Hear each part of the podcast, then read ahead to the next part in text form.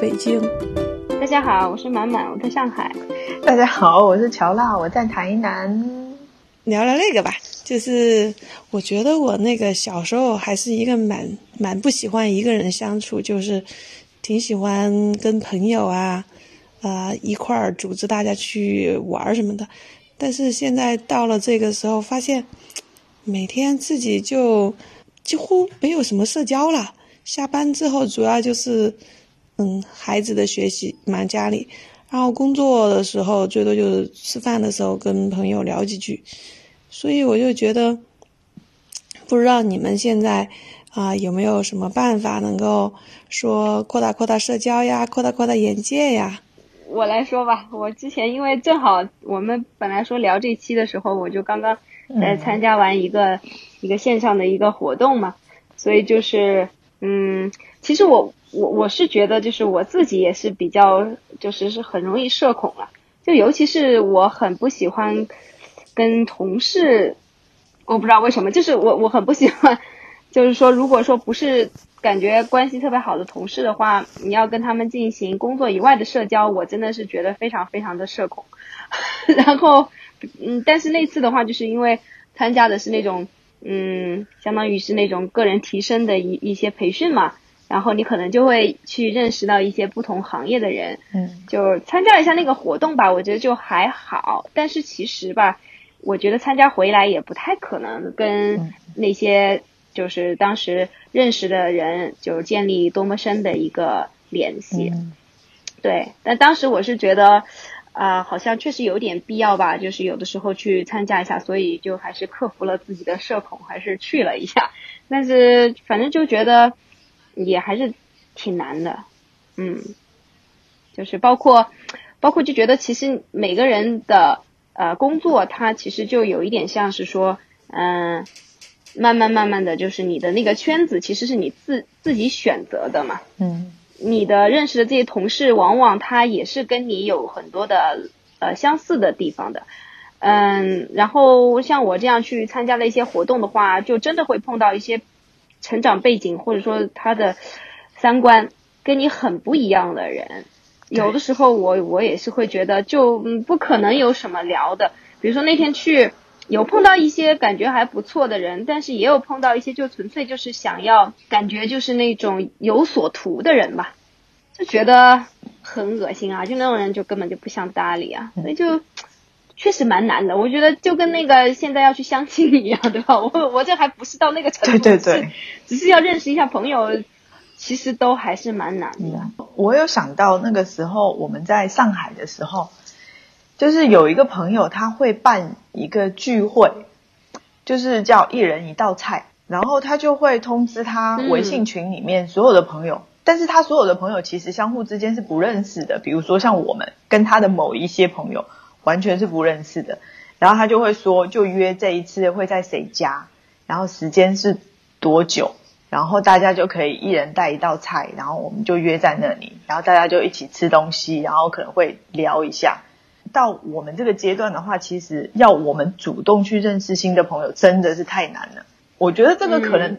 已经不是社恐的范畴了，应该是人到中年之后，因为家庭啊，或者是小孩，然后事情也很多。然后那个生活圈子真的就很窄，然后你要想说，如果比如说像我好了，我我觉得如果让我要还要去主动的去认识别人，我就很讨厌说我要一次一次的去重复去讲解我的经历啊，或者是表达我的观点，可能就是要别人去理解我大概是一个什么样性格的人呐，我可能喜欢什么样的东西啊，我就觉得那个就是从零到一的那个过程真的是。很很讨厌那个过程，而且是一次又一次的，而且你不是每一次都会成功，而且失败的几率非常高，所以我就觉得这个真的是很讨厌的一件事。我觉得像一人一道菜这样子的活动，我是觉得对于像那种吃货来讲，我觉得是一个还还不错的经历，就是真的会有不一样的人，然后你就会发现他们的呃话题呀，然后一些就是他们的那个。就是在聊天的那个内容，其实是你平常不大容易接触得到的。然后就是各式各样的什么人都有，但是每次的话，其实人也不会太多，都不会超过十个人。然后就会有大家自己做的一些不一样的东西，然后就吃一吃，然后大家聊聊天，其实时间也不会很。嗯。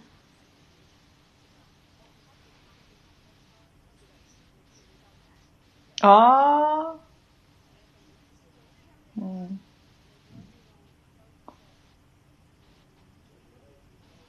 哦，对对对对对对。聚会，对我我觉得其实这个真的很好，因为后来我们回来台南之后，我们公司也延续了这这个东西，然后我们就是每个月有一天，然后就是公司的员工一人一道菜，然后呃就是也会邀请一些跟公司有关的一些朋友一起来，然后我们经常会发在 FB 上面，然后很多朋友看到也会说，哎他。哪一次想要来，然后他们就会带菜过来，这样。我们那个公司楼上有厨房，所以员工都是自己带原材料来，然后那天早上在那里做，嗯。我觉得，呃，像像我在北京，因为我呃研究生在北京念的嘛，所以还是有一些同学在北京工作。但实际上，也就是刚毕业那几年，比如说有人结婚，还有每年年底都会有一定的聚会。然后到了现在十十年左右了吧，就连这种研究生的同学，其实都已经很难再聚到一起了。就是在同一个城市都很难再聚到一起。我就是说，我们到这个年纪之后，身边剩下来的几乎都是跟自己比较相似的的人，就是可能经历都会有一些共同的经历，比如说一起上学啊，或者是一起工作啊，然后就是很难，真的很难去接触到一个完全跨领域的那个阶段去。而且我我觉得像我的工作其实是可以接触到很多不同的，比如说那个手工业者啊，然后一些什么设计师啦。然后一些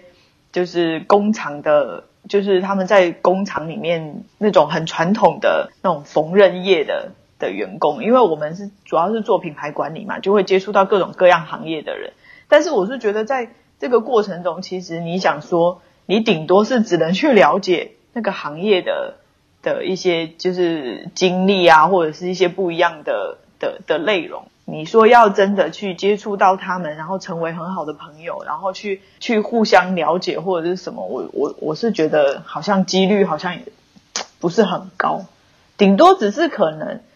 像你刚刚说，像那个 Little Fish 刚刚说，可能只是开了眼界的其中这样子的一个部分，但是真的要拓展交际圈，我觉得好像好像也也是很不足的。对啊，其实我就觉得现在完全是，嗯，在一个陌生人的社会生活嘛。特别是北京也比较大，其实包括同事，像我觉得像我父母那一辈，可能更多的就是下班跟同事一块打打牌之类的。但咱们实际上现在连这种。啊，社交都几乎没有，都没有。嗯，然后我觉得更多的就是在小孩儿上兴趣班的时候，跟别的小孩的妈妈聊聊天，聊来聊去还不是小孩那点事儿。其实我之前有过看过一本那个建筑杂志，他就说到，啊，我忘了是北欧哪个国家，丹麦还是什么吧，他就设计了现在的一种公寓嘛。啊，就是说，因为现在咱们其实也有这个问题，就是对门我也都不是很熟的，那几乎没有什么嗯交交际处，啊，除了那天送小孩上学，然后搭了一下车，然后就是他现在设计的一个公寓的概念，就是说，嗯，他要把公寓，他们那种公寓可能不太像我们这种，就是一梯两户，可能一梯好几户吧，但其中吧有一层，然后做一个公共空间。然后对每一就比较大的一个公共空间，嗯，可能在二层或者三层，然后有一些绿植，然后就是每个星期，然后大家就过来，就这栋公寓的人一起吃吃饭，就相当于做一个这种嗯呃交流。我嗯，反正他就是，但是我看那个可能还是前几年看的，那但是我的这种。孤独感还没这么强，就这种社交圈子还没有意识到自己的社交圈已经窄到就是，啊，跟几乎就跟同样的人说同样的话。嗯，那时候我觉得，但是我我也知道，就是说，在大城市之后，就邻里关系不太像那个小城市那种熟人社会嘛。嗯。觉得他的那个，嗯，想法还是蛮好的。他就是从用建筑来改变人们生活方式。其实我觉得我们的生活方式真的跟我们的建筑形式是有。很大的关系的，对对对对对，你像以前对，以前大家住在一起，最早的时候是公共厨房嘛，就是所有的人都在那个相同的厨房里面，然后或者不然就是那个什么公共的厕所，然后反正就是很多公共的东西，澡澡堂，对对对对，公共的澡堂，对。然后那天我还在聊那个关于那个我们公共澡堂的事，然后就在讲说我们大学洗澡，哎，我不知道你们的学校是怎么样，反正那个时候我的大学就是。一个很大的，然后就是那个水龙头就是这样一根一根支出啊，然后所有人都没有穿衣服，然后在里面洗澡。对呀，对呀，都是那样。而且你知道我很奇怪的是，就就是我我是在东北念的大学嘛，你知道吗？那个东北的。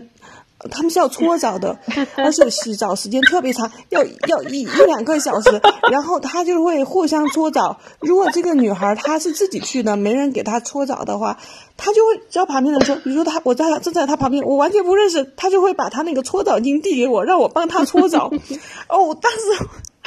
我 我真的好尴尬，然后但我觉得人家那么理所当然，看起来非常自然的一个请求，你又你又不好拒绝。然后我带上那个搓澡机之后，我真的不知道用多大力度去给他搓。哎，这个这个真的是这样子的。我我在我在大学，好玩。我在大学也遇到过，哎，就是就是确实会有一些，嗯，对，可能北方比较多是吧？就是我都遇到过的，就是他就觉得很自然的这些事情。就是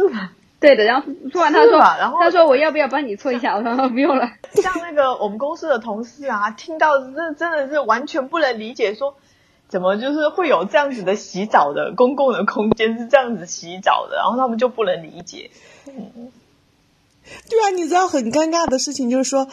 你进去，你肯定是脱衣服，脱完衣服之后，然后就进去找了一个水龙头是空的嘛？对。完了之后，你进去之后发现没有水龙头是空的时候，你就会等。等嘛，对。按照我们一般，你等个对对，等个五分钟啊之类的就好了吧？但你会发现在那旁边站了半个小时、一个小时，他们都还没有完，好尴尬的，你就光溜溜的在那站上一个小时。对啊，然后我们在东北还有洗澡一个有意思的事情，就是那个澡堂它跟我们宿舍不在一块儿嘛，它是在单独的一个洗洗洗澡中心哈。然后你回来的时候，那时候也没有吹风机那种设施嘛，就头发擦个半干，然后就往宿舍走。然后路上不是那个东北特别冷嘛，你回来的时候，你那个头发真的就是已经结成一条一条的冰了。就脆的，你到了宿舍就是脆的。天哪，这太惨了吧！最有意思的有个事情是，后来我们那个不是，呃，就改成那个计计费制，就是以前不是就买一张票进去之后，你爱洗多久洗多久嘛。我们那边不是就东北不是就特别严重嘛，一洗好长时间，改成那种呃读秒了。然后读秒了之后，他们不就是按秒收费？之后大家就开始拼速度了吗？特别是男生就是特别拼速度啊！逗了一件事情就是，有时候你会看到男生怎么办呢？就是他也懒得拎那个，然后就把各种洗浴的用品、沐浴露啊、洗发水啊给给拎过去。哈，有的男生特别懒，懒到什么程度？你就可以看着他头上顶着就挤挤好的洗发水，然后走到宿那个。洗浴中心去，我觉我觉得那个时候好像每每个学校都有那个就一两个那种保持了多少秒洗完的记录的那种男生，都都都是在全校传为 传奇的这种。对，可能就是牙膏也先挤好在嘴里那样怎么样？对啊，就是像这种公共空间，就是真的很多嘛。然后那个，我觉得反而是社区里面他们老年人的活动可能会更多一点啊。那其实针对这种一般家庭的组织是很少的。现在我我还有想到一个，我个人接触到比较多不一样的人的一个很好的途径，就是要一直在网络上写文章啊，或者是发表一些东西。嗯，对，真的就会认识很多不一样的人，其中就会真的就会有一些人就变成线下还蛮常联络的朋友，因为你们还是会相对有一些。共同之处嘛？对你说的这个事情，我倒是觉得有点。其实，因为我们这边微信嘛，然后朋友圈里面的人是非常多的。嗯，就是你会发现，其实这这个朋友圈也是很杂的。比如说，像我有时候要做一些供应商管理，嗯，就是还有，其实我朋友朋友那个人很多啊，反正就是微信里面的那个好友特别多，因为要做供应商管理嘛。但是这这这供应商的话，然后就是很少，就是除了工作上就有交集。那有的时候也会有一些供应商，其实也是蛮有观点的一些人啊，他也会在朋友圈里发很多有观点性的文章。但是你会发现，不管是这种关系很很很很很一般的这种供应商这种纯工作关系也好，还是说嗯稍微近一点的同事关系也好，就大家就是会在朋友圈里有发文章，但不会聊天的，就不会说对的嗯对的单独把这篇文章发给谁，咱们俩讨论讨论里面的观点，好像自己。哎，觉得这篇文章很好，往往朋友圈里一转就完了。而且我觉得也很少见到谁在谁的这种发的这种观点性文章下面还要留言的。对的，啊，是吧？可是我我真的就真的就是碰到很多在豆瓣上面，我觉得豆瓣的那个氛围其实是真的是还不错的，就是会结结会认识到真的是各种各样不一样的人。我觉得就是，所以所以你写你自己写东西那个是不一样的，就是你现在转发那种嗯东西的话，确实就是 Little Face 说的这个是很典型的一种情况，就是就现在大家的这种嗯、呃交流的聊天的方式，好像确实已经改变了。就是一方面，我又觉得我很有表达的愿望，对吧？其实我转发朋友圈其实就是一种表达的愿望，可是另外一方面，你又没有表达的愿望，其实你又不太想跟谁真的去讨论这个问题，对吧？或者说别人也会觉得，嗯，如果要跟你你发了一个朋友圈，转了一个文章啊，他跟你讨论这个问题，似乎有点奇怪一样，不知道为什么，而且就是会，对吧？会会就变成了一个纯粹有点单向的表达了，就是真的是一个单向的表达，我就感觉，你看，除非像我我们这样子的话，我们有时候互相啊发一点文章，就大家可以讨论一下，对对对，但是然后会确实讨论一下。是的，嗯确确实是，但是你说有的时候你就是不知道这篇文章你想发给谁，那如果是这种就就真的挺、嗯挺可怜的，你就只有在朋友圈一发，然后就是感觉有点儿就单向的表达，对吧？你也不知道你在对谁说话。有时候你你会发现，就是朋友圈里面有些人嘛，他就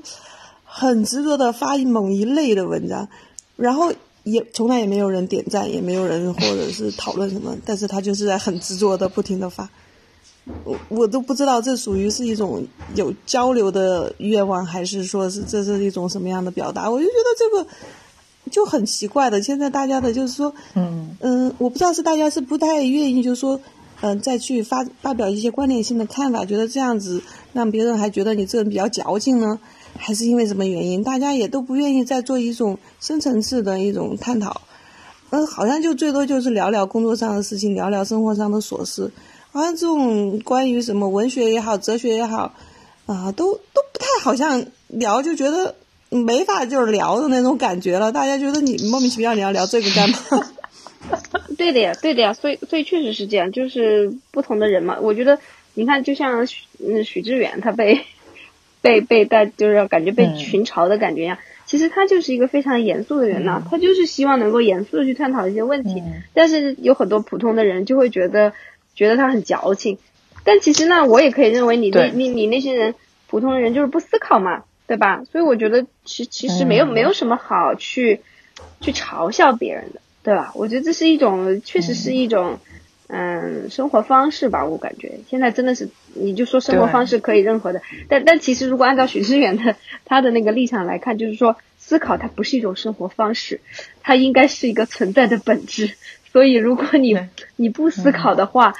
人不思考。嗯对啊，就是那个叫做对吧？不经审视的生活不值得过嘛。这是这是典、嗯典型的是这种嗯传统的嗯，就是知识分子的这种思思路啊。就就像说我们都是海草嘛，只是我们可以做一个能思考的海草。对啊，我感觉也许这个就是现在社会的一个通病吧，就感觉确实很困难呀，对吧？你就嗯没有一个什么背景、相同的背景的，你真的很难说你们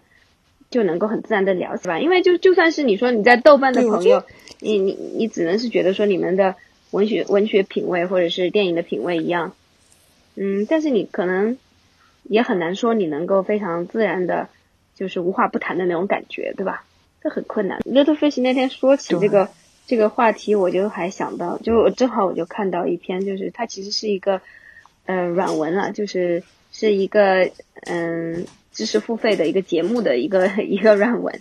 然后就是马家辉做的，他就是他搞了一个就是读传记的这么一个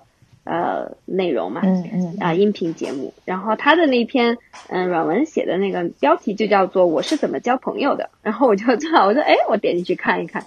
然后他的意思就是说其实就这是一个可能必然的现象嘛，所以他个人是比较倾向于就是说跟那种传记里边的这些人物可以去做一个神神交，然后就从各种各样的人物里面，对，可以从各种各样的人物里面，其实嗯得到非常非常多营养吧，这也是一种呃充实自己的一种方式，对。对啊，我觉得读书这个事情肯定是一个扩大自己眼界和增加你见识的一个途径。但是，毕竟我觉得读书啊，就只能神交啊。还有很很多时候，其实，而且他那个形式是比较固定的嘛，还是希望有一个人能动态的跟你聊天。嗯，对对，就他。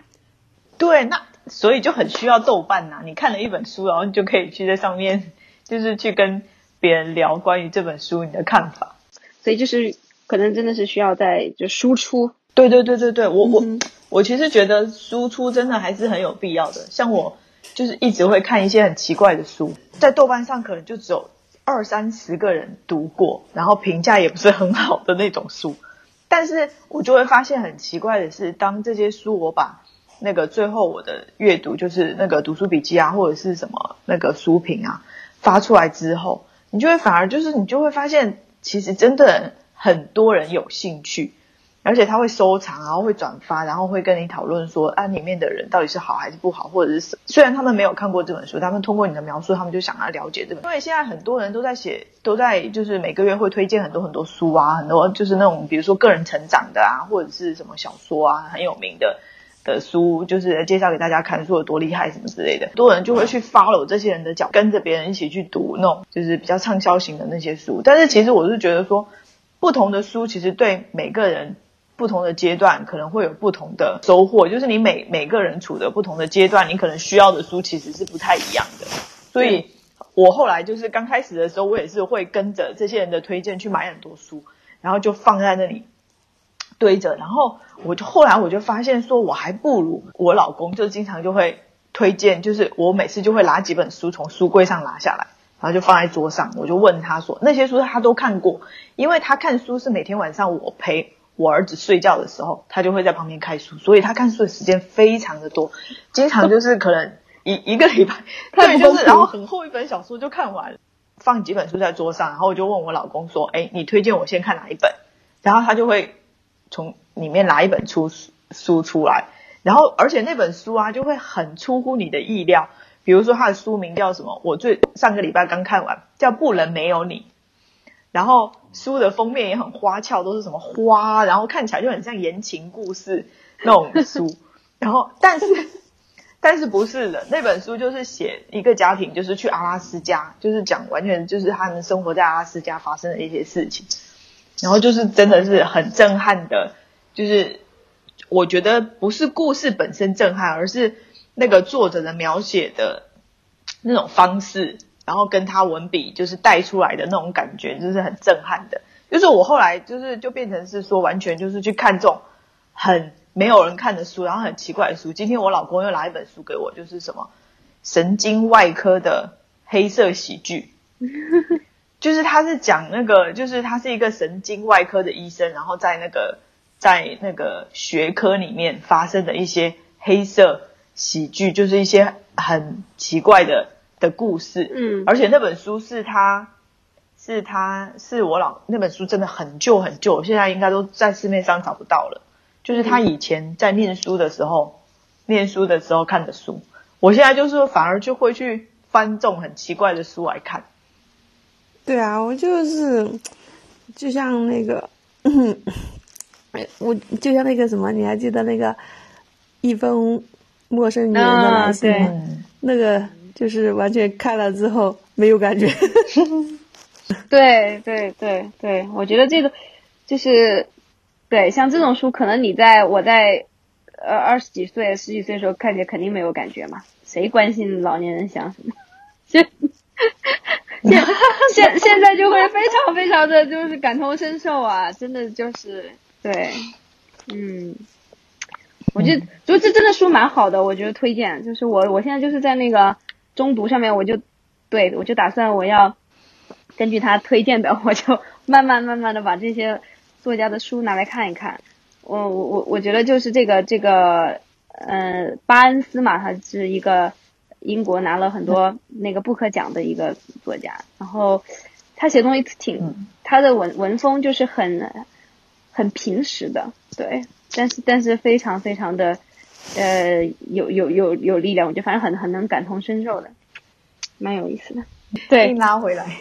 就没有办法扩扩展那个社交圈的时候，我觉得真的还是只有读书。是是，就是通过从书出发，对，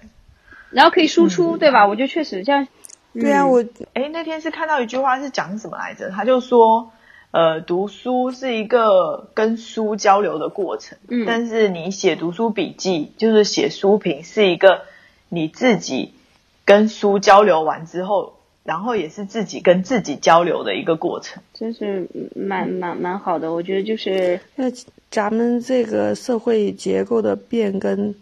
导致了我们将来不可避免的就是，呃，你不会在一个熟人社会里面，嗯，而且你的核心家庭那么小之后啊，就是大部分人其实他都还是在一个就像。那个小岛书店讲的都是都会成为一个一个的孤岛。其实咱们这个不是像美国那样那么重视社区文化，嗯，就是他们有通过什么，比如说做做礼拜啊这种教区，而且小孩子从小受的教育就是说，呃，你不要成为。一个多么 big 的人，但是希望回到能够为自己的社区做贡献。以前我们会有说，你回到为自己家乡，如果你是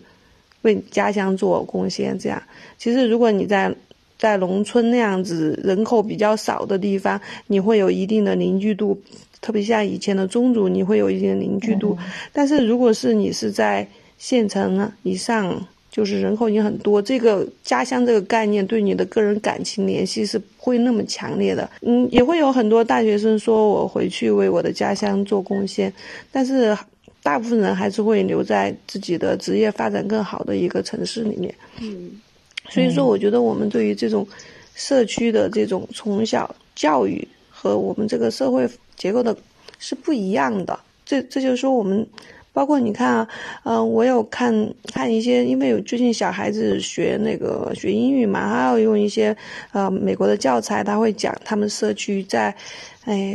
做一个蔬菜的，就社区花园的项目，他们会在里面种蔬菜，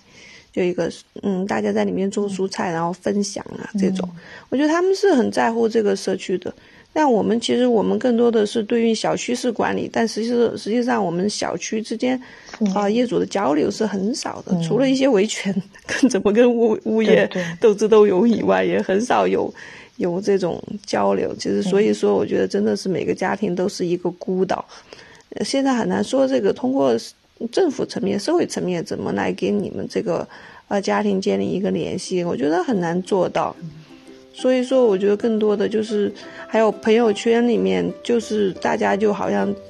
更多的各说各话，自己转自己的文章，然后自己发表自己的一些小小生活点滴。嗯，所以最后可能还是回到内心，怎么自己跟自己交流，然后自己去读一些书，然后自己去。